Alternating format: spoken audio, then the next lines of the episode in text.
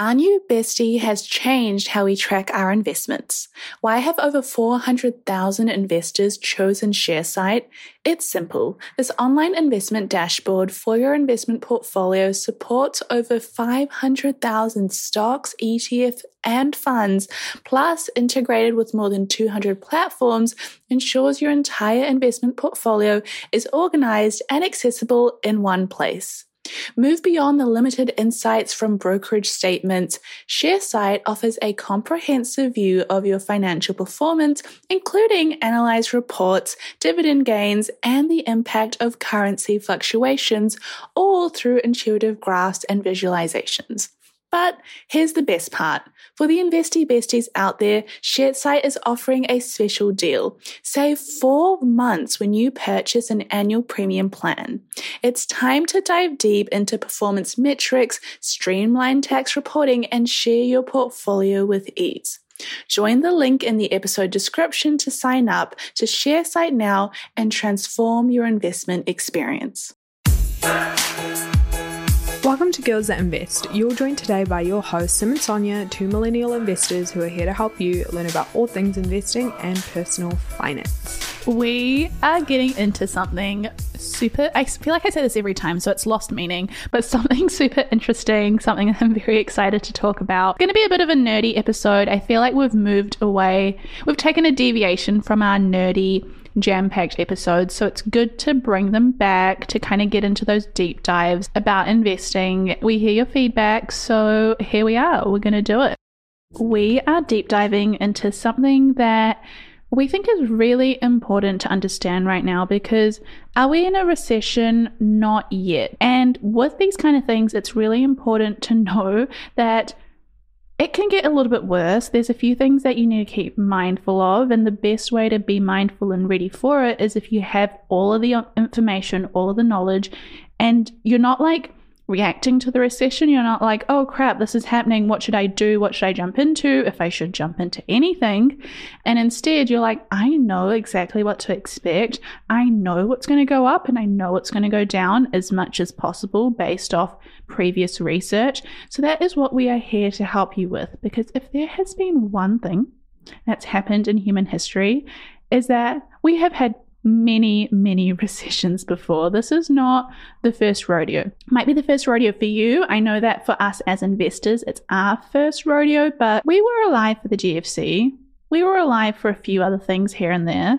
The dot com bubble, we might have been like in primary school, but we weren't not here. It's interesting going through this now, kind of understanding what's happening and a little bit more of the jargon compared to even just a few years ago when I didn't really know like too much. I feel like I'm a little bit more personally invested because she's got money in the stock market now, but I feel like I'm really excited for this episode because we always talk about, you know, just keep your emotions out of it. And now we're going to provide some solid industries that are like recession proof because it's a thing. First things first, if you are looking for more things to invest in in the stock market and you want to put maybe like 5% of your money aside into specific industries. So like me and Sonya, we keep a big bulk of our investments in like the S&P 500 or an ETF or two.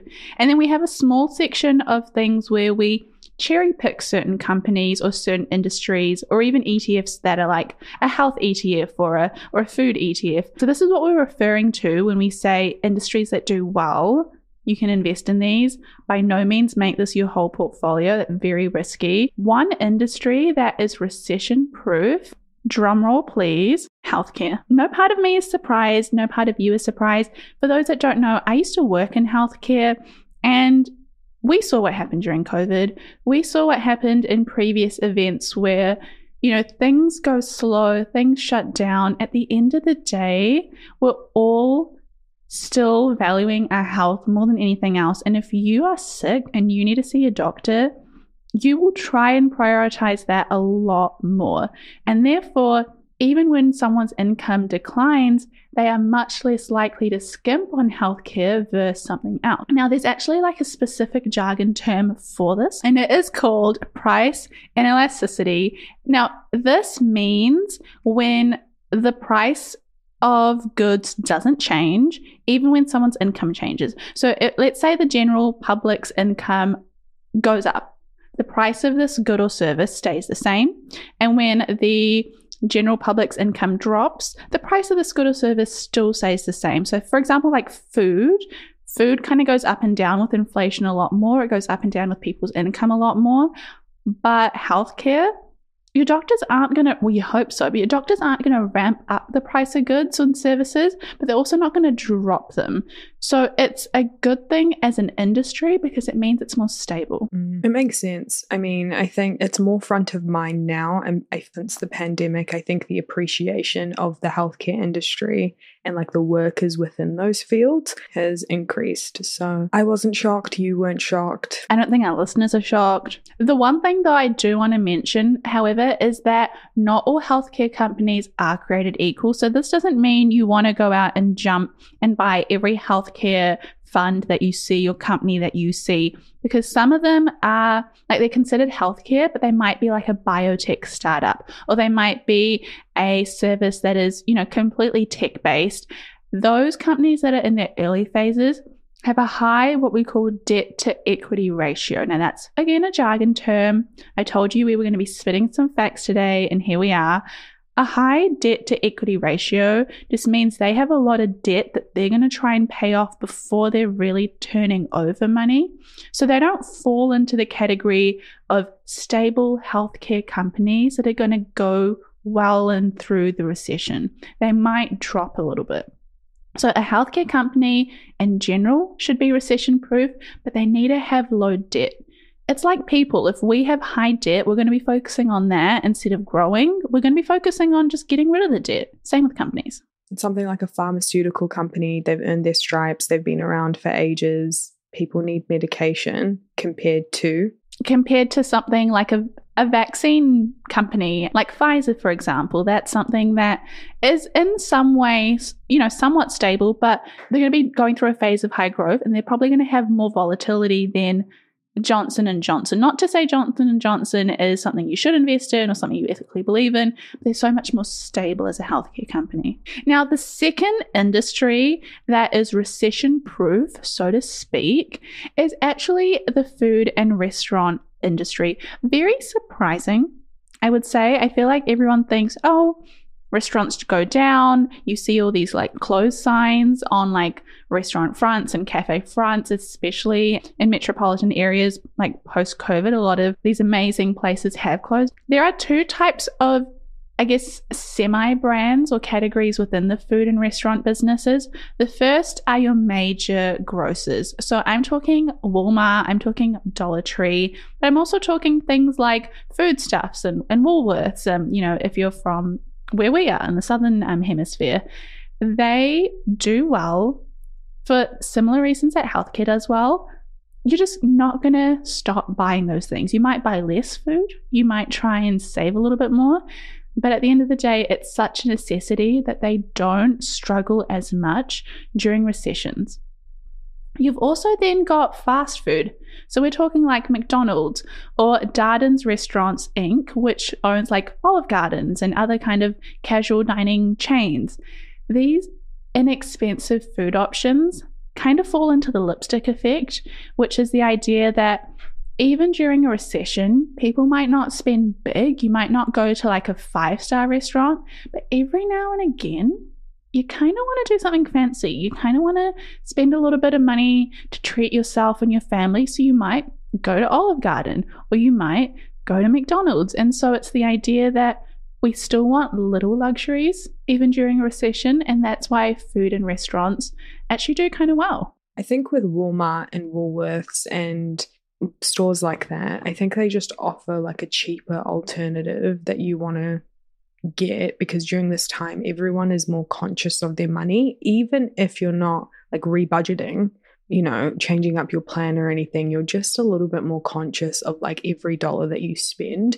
So it does make sense. And like yeah i think during our lockdowns, people really honed in on like supporting your local restaurant and supporting like your local like cafe and just doing everything that we can to help these businesses keep afloat because they weren't having that like indoor traffic. What's it called? Foot traffic because they couldn't because of restriction. For business owners, every transaction is more than just a swipe of a card. It's the culmination of your hard work, dedication, and commitment to your customers. That's why I'm excited to share with you a game changing solution that's simplifying the way businesses like yours accept payments. Introducing Tap to Pay on iPhone, powered by Stripe. Contactless payments has never been easier. You can seamlessly accept contactless payments directly from your iPhone, and the best part, there's no additional hardware required. Think about it. From local pop ups to global retailers, Tap to Pay on iPhone and Stripe cater to businesses of all sizes, empowering them to accept payments right from their iPhones. It's a game changer for businesses looking to scale quickly and stay flexible, with quick setup that takes minutes, not days. So, how can Tap to Pay on iPhone and Stripe benefit your business? It's simple increased revenue, expanded reach, and enhanced customer experience. It's a win win win. To learn more about how Tap to Pay on iPhone and Stripe can transform your business, visit stripe.com slash tap iPhone today. So It's so interesting how like COVID has actually so strongly affected like both of these examples. Like with healthcare, it's like, wow, like COVID really pushed us to care more for our health. And then with food and restaurants, COVID has really pushed for us to, like you said, care more for our, you know, industries that provide these goods that we would so desperately miss if, if we couldn't do that and support local. But yeah, those two are my two recession proof industries.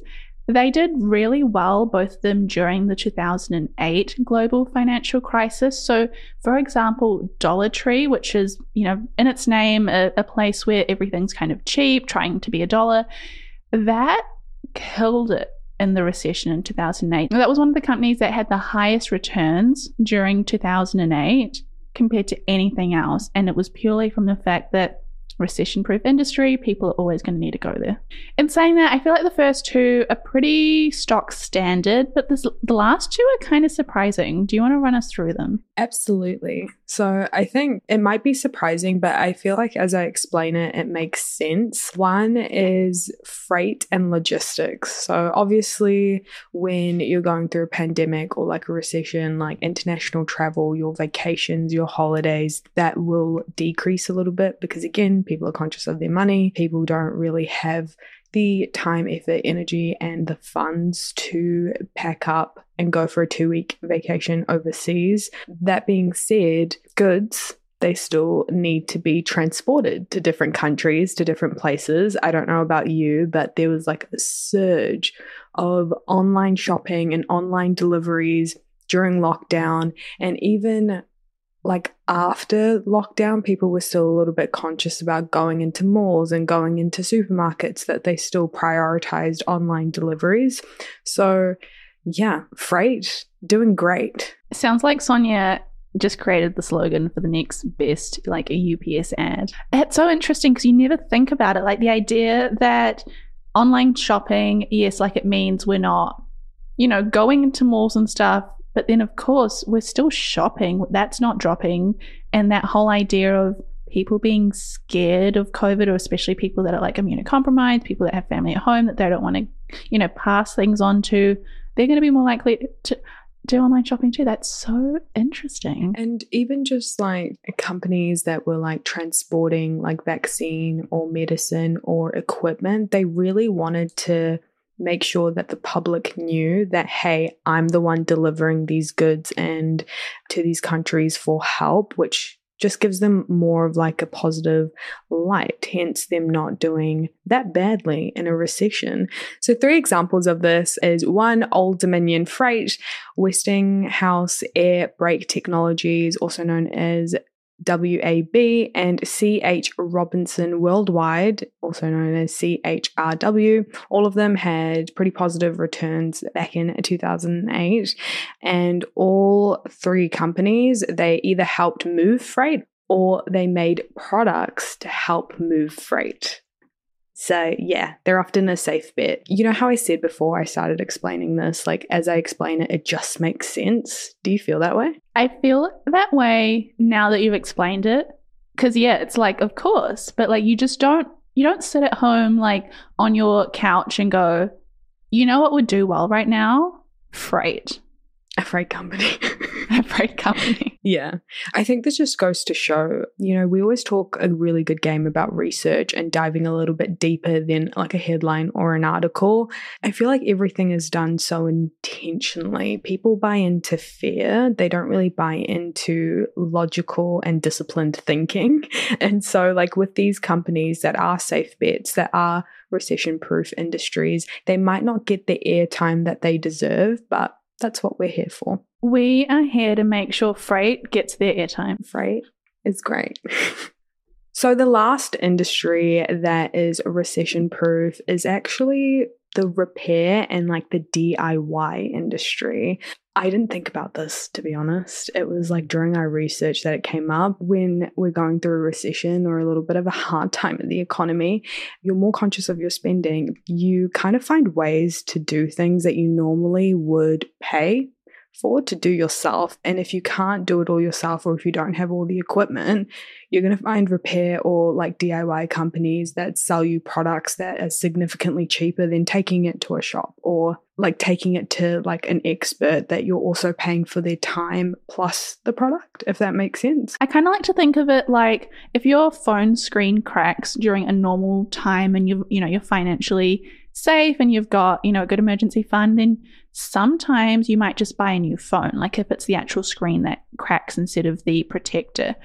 But if it's during a recession, money's a little bit tighter. If your phone screen cracks, you're probably more likely to see if you can find like a repair service and get the screen repaired for like $200 than like a $1,000 phone. Is that what it means? A hundred percent. Two strong performances. These companies are in the S&P 500. One of them was AutoZone Inc. So AZO is their stock ticker. They did super well and they're like an auto parts retailer. Also like home and gardening improvement retailers like Tractor Supply Company, and their stock ticker is TSCO. I feel like you could ask anyone and they would probably come to those own their own conclusions. Like that's something I would continue to spend money on in a recession. Yeah, this is super interesting. Freight and like repairs.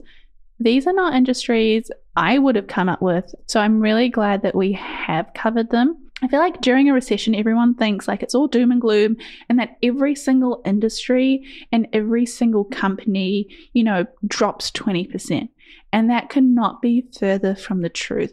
Most are dropping. That makes sense. That's what the bear market is, where, like, you know, majority of shares are dropping by 20% in a certain period of time. There are a few outliers. They might not be gaining like 50, 40%, but they might be gaining 3% or 4%. And that gain, when everything else is like down 10%, is actually worth your time and worth looking into.